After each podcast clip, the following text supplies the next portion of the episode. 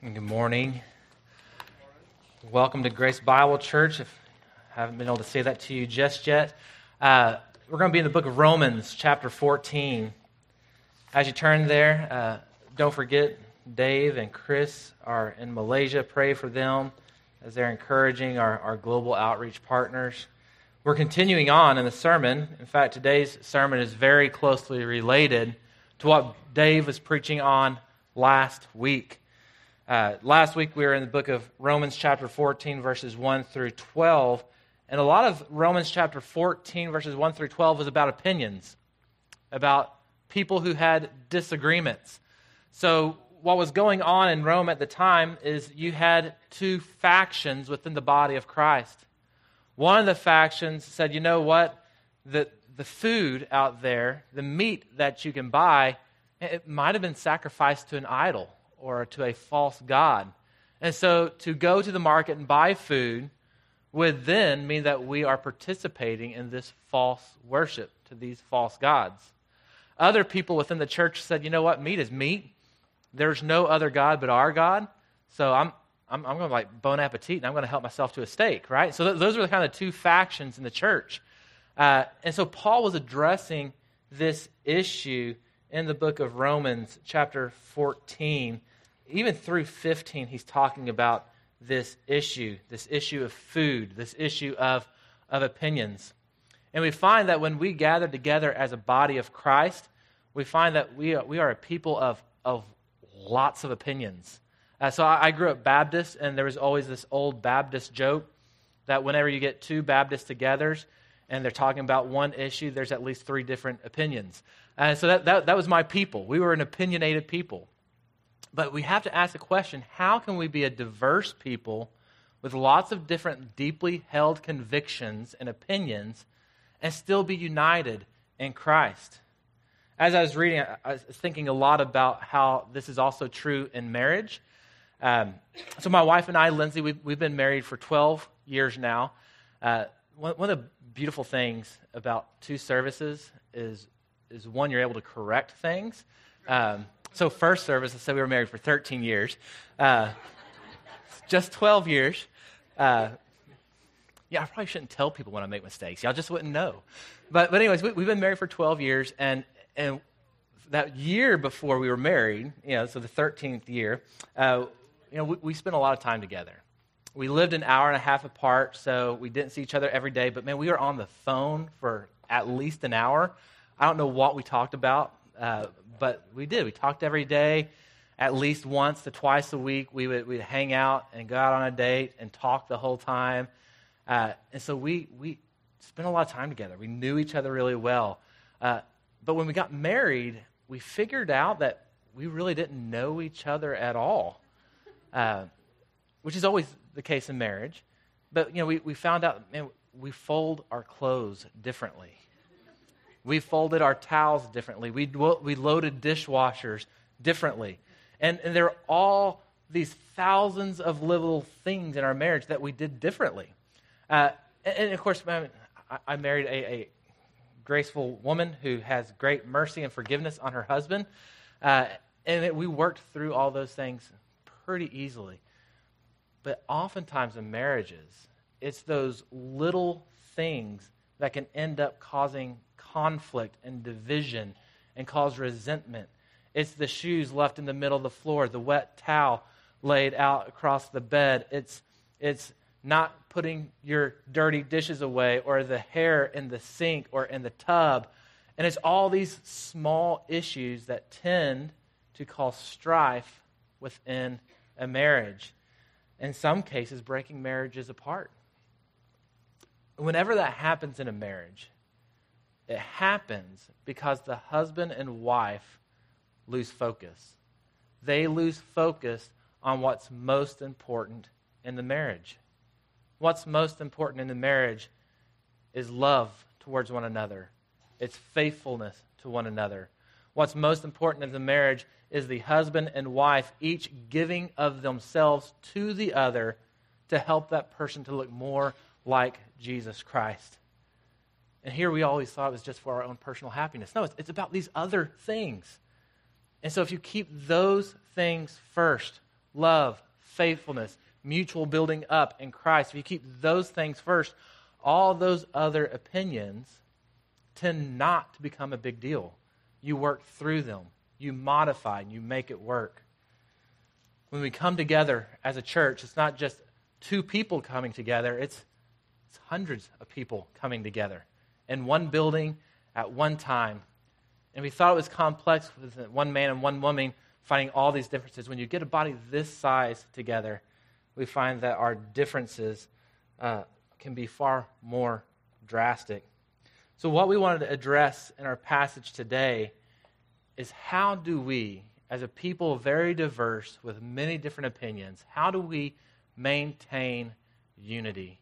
How do we pursue Christ together in love? So, that, that, that's kind of the topic at what we're going for today. So, book of Romans, chapter 14, verses 13 through 23. Let's read that. Therefore, let us not pass judgment on one another any longer, but rather decide never to put a stumbling block or hindrance in the way of a brother. I know and I am persuaded in the Lord Jesus that nothing is unclean in itself, but it is unclear for anyone who thinks it is unclean. For if your brother is grieved by what you eat, you are no longer walking in love. By what you eat, do not destroy the one for whom Christ died. So do not let what you regard as good be spoken of as evil. For the kingdom of God is not a matter of eating and drinking, but of righteousness and peace and joy in the Holy Spirit. For whoever thus serves Christ is acceptable to God and approved by men. So then, let us pursue what makes for peace and mutual upbuilding. Verse 20 Do not, for the sake of food, destroy the work of God. Everything is indeed clean, but it is wrong for anyone to make another stumble by what he eats. It is good not to eat meat or to drink wine or to do anything that causes your brother to stumble. The faith that you have, keep between yourself and God.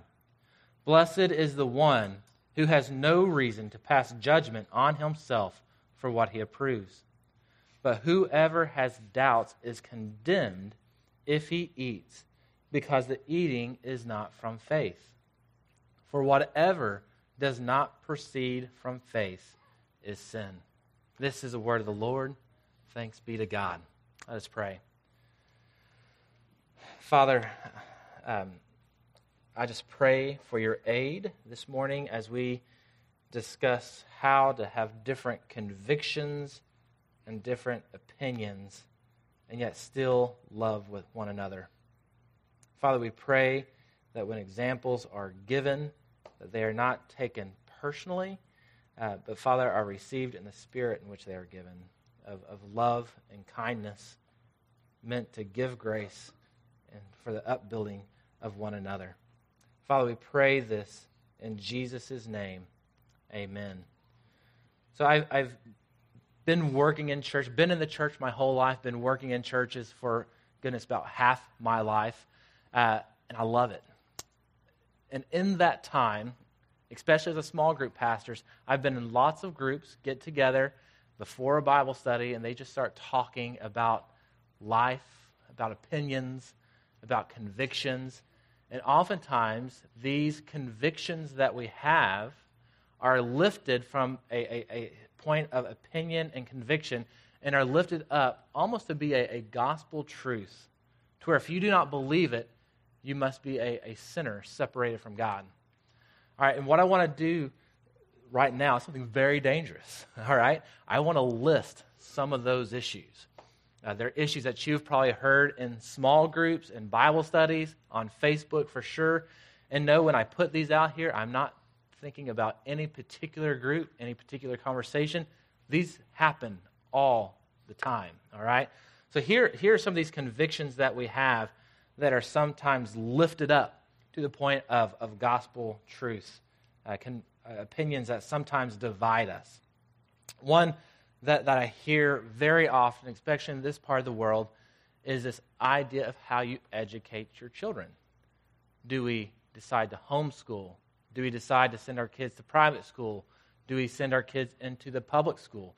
This decision uh, is, is usually birthed out of deep convictions in the parents, but is oftentimes lifted up to be a universal truth where if you don't do it the way I do it, you're doing it wrong.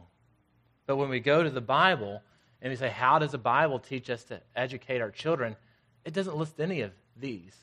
It, it, it, it has no voice. There's some wisdom we might use, but it doesn't say this is the only way to educate your children. There are other issues. If, if you thought that one was controversial, just, just wait. Um, how, uh, whether or not you choose to vaccinate your children. It's a big one right now. Uh, the Bible says nothing about it. You can be a faithful Christian and vaccinate your children. You can be a faithful Christian and not vaccinate your children. You can follow Jesus faithfully in both decisions. But what we do is we take, we take convictions that we have about our children's health and we raise them up to a point of like religious fervor to the point where oftentimes it divides the body of Christ. We have issues in our church where people disagree about whether you vote Republican or Democrat or something else, about what music you listen to, whether it's secular or only Christian music, about what people watch, about diets, and all these issues of conviction and opinion can be raised up to what is ultimate. So, in our passage today, Paul is asking the question how can we be a diverse people, a people who have different opinions, a people who have different deep seated convictions? How can we disagree about these things and yet still be a united body in Jesus Christ? Paul tells us, I think, in verse 17, where he says that we have to keep the first things first. Verse 17, he says, For the kingdom of God excuse me, the kingdom of God is not a matter of eating and drinking, but of righteousness and peace and joy in the Holy Spirit. So, one of the ways we maintain unity as the body of Christ, when we have so many different opinions, is that we keep the first things first. Just as in a marriage, you keep love and faithfulness and mutual building up with one another first. In the church, we keep the kingdom of God first that we believe that Jesus Christ is our King and we are his people and we are his ambassadors in this world, spreading the good news of forgiveness of sins, of reconciliation with God. We keep that first. And in this passage, he brings up something even more specifically than that. He said, In the kingdom of God, when the body of Christ gathers together, one of the things that is of first most importance is righteousness. For the kingdom of God is not of just eating and drinking, but is of righteousness. Now, whenever we read Scripture, Scripture will sometimes use the same word, but use it in different ways. So it's always important for us to understand the meanings of words when we read. Up to this point in Romans, Paul's been using this word righteousness to describe the state that we are in when we are in Christ. So if we are in Christ, his blood covers us, and we are robed in the righteousness of Christ. God, uh, it, our sins are justified by God. But in this reference, he has a, a, different nuance to this word righteousness. Here, he doesn't mean that state that which we are in when we are in Christ, but rather when Paul says the kingdom of God is not of eating and drinking, but of righteousness, he is saying it's of right living. It's of being obedient to God, of following Jesus. When we come together as the body of Christ, what we are doing is we are coming together in order to fight our sin, in order to, to, to rid our lives of it, to pursue holiness, to be a people set apart by God and for God. Sometimes I think we, we forget this. One of my first churches I worked for, I was 19. I was a youth pastor. Uh, and you do have to scratch your head and say, why would a church higher a 19 year old to be a youth pastor? It's like the blind leading the blind. Um, but I was losing my hair. I didn't tell the kids how old I was. They thought I was much older. So I, I let them believe that. But one of my students was a junior hire there. Uh, he's, he's a youth pastor himself now. And and he posted something on, on his Facebook the other day. Um, he said, If your newfound understanding of grace leads to less holiness, less church, and less service, it isn't grace that you found. Oftentimes, when we use the word grace, we say, Oh, I, I have the grace of God in my life, therefore I am free to do whatever I want to do. That's not grace. But rather, when we receive the grace of God, when we receive the Holy Spirit, that, that then pushes us forward to pursue holiness, to pursue a righteous type of living.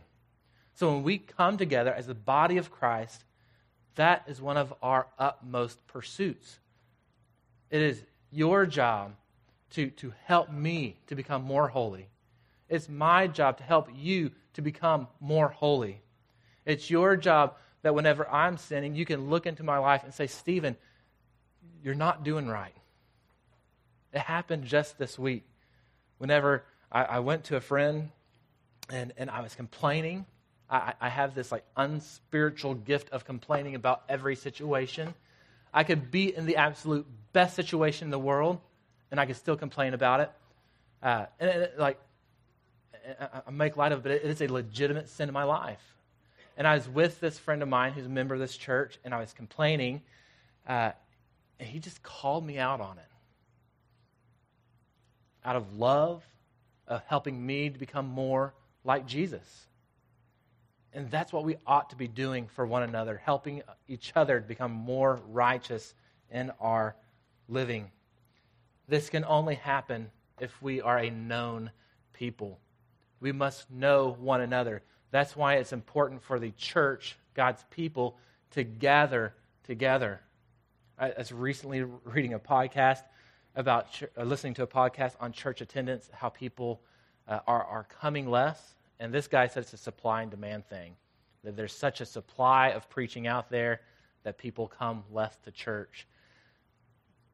But I really appreciate the conclusions that they were making, and that just because you're listening to a podcast of a sermon doesn't mean you're part of a church there. It doesn't mean that you're involved in a church. You've heard a good sermon. I hope it's a good sermon.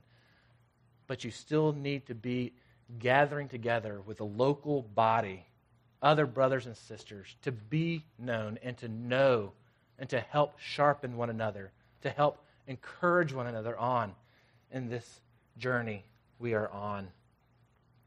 The way we do this at Grace Bible Church is through small groups. Uh, we have groups that meet throughout the week, throughout our cities, where we gather together to study God's Word, to pray, and to challenge one another in our walks. I know in the small group that I led last year, we'd have very direct applications of this is how we ought to respond to the text. And we'd oftentimes the next week say, All right, how, how did that go for you? We were trying to spur one another on towards love and good deeds. That's that's where we do that. It's within the context of small groups.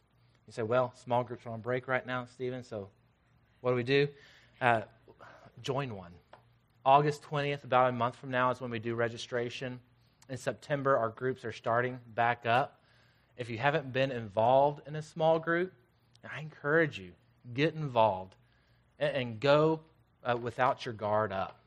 Go to be known and to know this way of being righteous uh, is, not, is not just for our own holiness, but it's also our witness to the world. Uh, the world should be able to look at the church and say the church is something different. How can the church be so diverse and have so many different opinions, but yet still remain and be unified? That, that's why we need to, to, to be diverse, to have different opinions, to have different convictions, but yet still be one pursuing righteousness. Uh, speaking of podcasts, I was, I was, listening to a podcast. This one was earlier in the week, and and it was by this, this interviewer I like. The person being interviewed was a pastor I have some serious disagreements on, but it was still a good interview. One of the things I really liked about what he said was this: he was he was describing his church situation. He's he's out in California, uh, and he has hundreds of thousands of, of young people flocking to his church, uh, going through his training school, being sent out and, and, the interviewer was, was asking him, well, what do you do? And he's like, well, you know, to begin with, we just have to lay a foundation of righteousness because they just, they just don't know what it looks like uh, to be a Christian. So some of the things that we might just take as general knowledge because we grew up in church, they don't know anymore. Uh, when, when we grew up in church, we knew, all right, if you are in a dating relationship, you don't live together until you're married, you don't have sex until you're married. And that was just common knowledge in the church.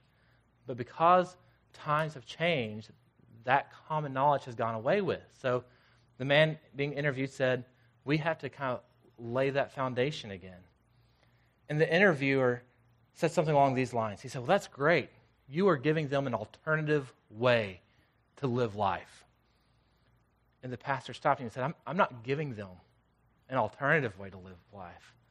I'm, I'm giving them the correct way to live life. It's the world around us that is giving us alternative ways to life. But Scripture is clear on what it looks like to live a godly life. And I'm just trying to point them back to that. Whenever we as a church pursue righteousness together, when we fight sin together, when we, when we try to serve together, not only does it help us become look, look more like Christ, but it's also a witness and a testimony to our world that we serve a true and living God. What are the first things that keep us unified? It is our common cause in the kingdom. It is this common pursuit of righteousness. And according to verse 17, it's also a common pursuit of peace. There is a type of righteousness out there that has no regard for peace.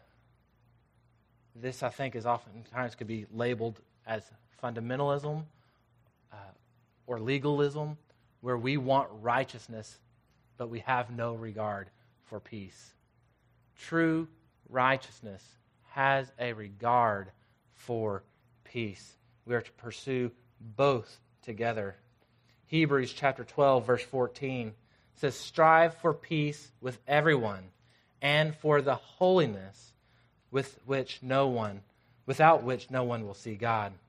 Jesus said in Matthew chapter 5, Blessed are the peacemakers, for they will be called sons of God. When we have a pursuit of righteousness and peace, what we find is that you have a community filled with joy and the Holy Spirit. And when you either remove righteousness or you remove peace, what you do is you grieve the Holy Spirit and you have a body filled with contention. If we are to be a united body, we must be a body that pursues righteousness and pursues peace both at the same time. This happens by by putting other people before us, putting their needs, their interests before our very own. That leads us to the second thing our text tells us here, and that is, man, if, if we're to keep the first things first, what are we to do with these disagreements? How do we engage our family of faith when we disagree with them? He teaches us this truth in verse 19. He says, So then, let us pursue what makes for peace and for mutual upbuilding. This word upbuilding, one of the root words is the word house. So it's like you are building a house. What type of house do you want to live in? Do you want to live in a house of contention and division, or do you want to live in a house of peace? I, I, after reading this text earlier in the week, man, I started trying out some new language with my children. Uh, I have four kids, uh, three of them like to bicker, complain, fight, get each other in trouble. You, you know the drill. Uh, the fourth one will join that whenever he can talk. Um, so, engaging my children, whenever I'd start seeing that type of behavior happen, I'd say, All right, let's stop. What you just said, daughter, what you just said, son, are you creating peace in our house? Or are you creating division and anger in our house? And it was, it was I mean, even at their young ages, they could discern between peace and division or peace and anger. They knew what their actions were, were doing. And so when it comes to our body, the body of Christ, Grace Bible Church, when we are together in a small group or we are having a conversation at a restaurant or in the hallways, and we have these different convictions come up, and we have these different opinions rise to the surface, we have to ask ourselves is what I am saying, is it bringing peace to our house, or is what I am saying and conveying bringing division from our, to our house? And I also want to say this. I feel like I say this every time I'm up here to preach, um, so I might sound like a broken record. But when it comes to Facebook, if you post an article or if you share an article and that article is using inflammatory language, you are, in essence, by sharing that article, joining in that conversation of inflammatory language. If you would not say those words to a friend in a hallway at church, then there's a very good chance that those words are also not appropriate to share on your social media. We have to remember that whatever face we have on social media is seen by our brothers and sisters in Christ, and we are either building them up and edifying them, or we are tearing them down and bringing division. Paul talks about this also in the book of Ephesians, chapter 4. He says in verse 14, No longer be children tossed to and fro by the waves, and carried about by every wind of doctrine, by human cunning, by craftiness and deceitful schemes. Rather, speaking the truth in love, we are to grow up in every way into Him who is the head, into Christ. Later on in Ephesians chapter 4, verse 29, Paul says, Let no corrupting talk come out of your mouths but only such as good for building up as fits the occasion, that it may give grace to those who hear it. If you have a conviction, if you have an opinion that you think is right and good, man, that's wonderful. But in your sharing of that conviction, you have to share it in such a way that gives grace, that builds up, and doesn't tear down. How do we engage our family of faith on disagreements? We have to make sure we are about peace and mutual upbuilding. We do this with our words. Second thing he tells us to do for this peace and family disagreements is that we, we don't flaunt our freedom. We don't flaunt our freedom. He, he mentions this in verses 13 where he talks about not putting stumbling blocks in front of people. We don't want to trip people up in their faith. Uh, thought about this whenever we, we went to Guatemala. We just got back a week ago Sunday. It was a great trip. Thank you for your prayers. Thank you for your support. Uh, just so you know, uh, our missionary there, Natalie, is, is very healthy. She's thriving.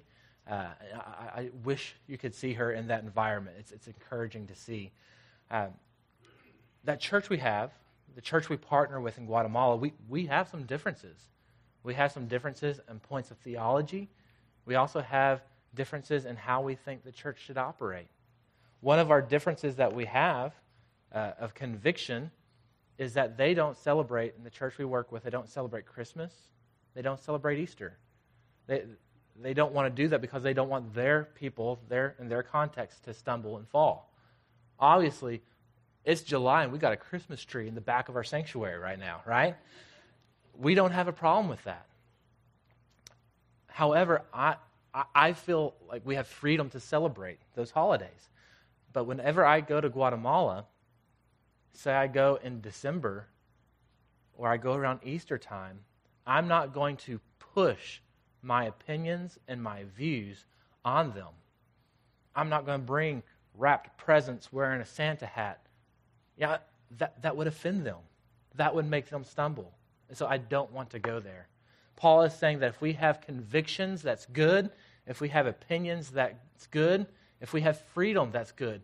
However, we should not use those in such a way that makes our brothers or sisters in Christ stumble. Now, he also says that we don't have to let people talk ill of those things, that we don't have to let people talk down on those things. Uh, he says in verse 16, So do not let what you regard as good be spoken of as evil. So we can have good conversations about this. This whole passage, this whole chapter, is Paul saying, Hey, let's talk about that thing with which we disagree. So we can have conversations where we disagree. We just have to be careful and use tact, use, use, use grace in our words as we have those conversations. But we don't want to flaunt our freedom. We don't want to make our brothers and sisters in Christ stumble. He also says we want to have he says we want to have mutual upbuilding and peace. We don't want to flaunt the freedom we have in Christ. And then finally he also says that we don't want to hold others to the same standard that we necessarily hold. If we have an issue of conviction and conscience and we know it's ours, but someone else disagrees, we don't have to hold them to that same standard. I think we have that happening in my personal family. Uh, so right now, I think well, I think technology is a gift from God. I love technology. I, I like my smartphone. I like that I can look at it and see that for the next seven to ten days we're having a hundred degree temperature. Help us. Uh, but I, I like the tool. However, I don't like my kids on that tool. So, for my personal family, the conviction that we have is I want to keep my children away from smartphones. I want to keep them away from tablets. I want to keep them away from the TV. I want them to experience the least amount as possible. I want them to be absolutely and utterly bored uh, out of my love for them. I think that is the conviction of my family. I think it's wise. However, if there's a brother or sister in Christ in our congregation that has a different view of things, I'm not going to impose my view upon them on that, on that conviction. And here's what Paul is saying. He said, For me, since that's my conviction, he said, if I break my own conviction, then for me it is a sin. It would be a sin for me to break my own conviction. However, if you, have the, if you don't have that conviction and you do it, it, for you it's not a sin. So Paul is saying for us to be unified in a body of faith, we need to have mutual upbuilding. We need not to hold uh, or to flaunt our freedom before other people. And we also, on points of conviction, personal conviction, we can't impose it on other people. So, your view on how to educate your kids, on how to discipline your kids, on whether or not to vaccinate, on what you eat, on what you drink, on what you watch, uh, we, we can't always hold each other to the same convictions, is what Paul is saying. So, I think that leads us to our final question this morning. And the question of how do we determine what's an opinion and what's not. I'm going to have to fly through this uh, because we're running out of time. But I think this is a needed answer to this sermon. How to determine if something is an opinion, if it's a personal conviction, or if it's true for everyone in the body of Christ. And the ultimate answer is what's in the Word of God. We have to read the Word of God to see what it says, to see what is it explicit about, and those things we know are true of each and every individual believer across time and across culture. But there are other issues that are not in the Bible that we just have convictions about. We need to be able to distinguish the difference between what Scripture says and what our deep seated convictions say and our opinions say. I think we also have to ask the question what does the church say? What does the church say? God has established the local church. He has given the local church elders, and it's going to look different from place to place. Some elders in one church might come together and say, This is the direction that God is leading our church. And if you are part of that church, then you say, Yes, I, I will walk in agreement with you. And I see that truth. Other churches might have a different culture, might have a different opinion. So ultimately, it's what the Word of God says then we have to go down and say, what does the church say? And we also have to ask the question, what does our conscience say? If our opinion, our deep seated conviction, and our conscience says that something is a sin, then we need to do our best to avoid that. Because anything not done in faith is a sin. Throughout our text in Romans chapter 14, Paul keeps using the word uh, destroy. That we don't flaunt our freedom because we don't want to destroy our brother. We don't hold other people to our, our convictions because we don't want to destroy the work of Christ. We have to realize that what Christ is building is the church. And it's like each one of us is a different stone in that church being built together for his glory. And we have to make sure, as always, that our words and our actions leads to righteousness and peace in the body and not division. Let us pray.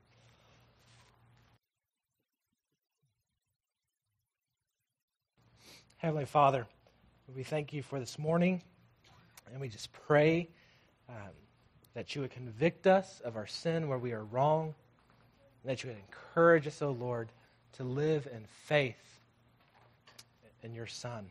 We pray this in Jesus' name. Amen.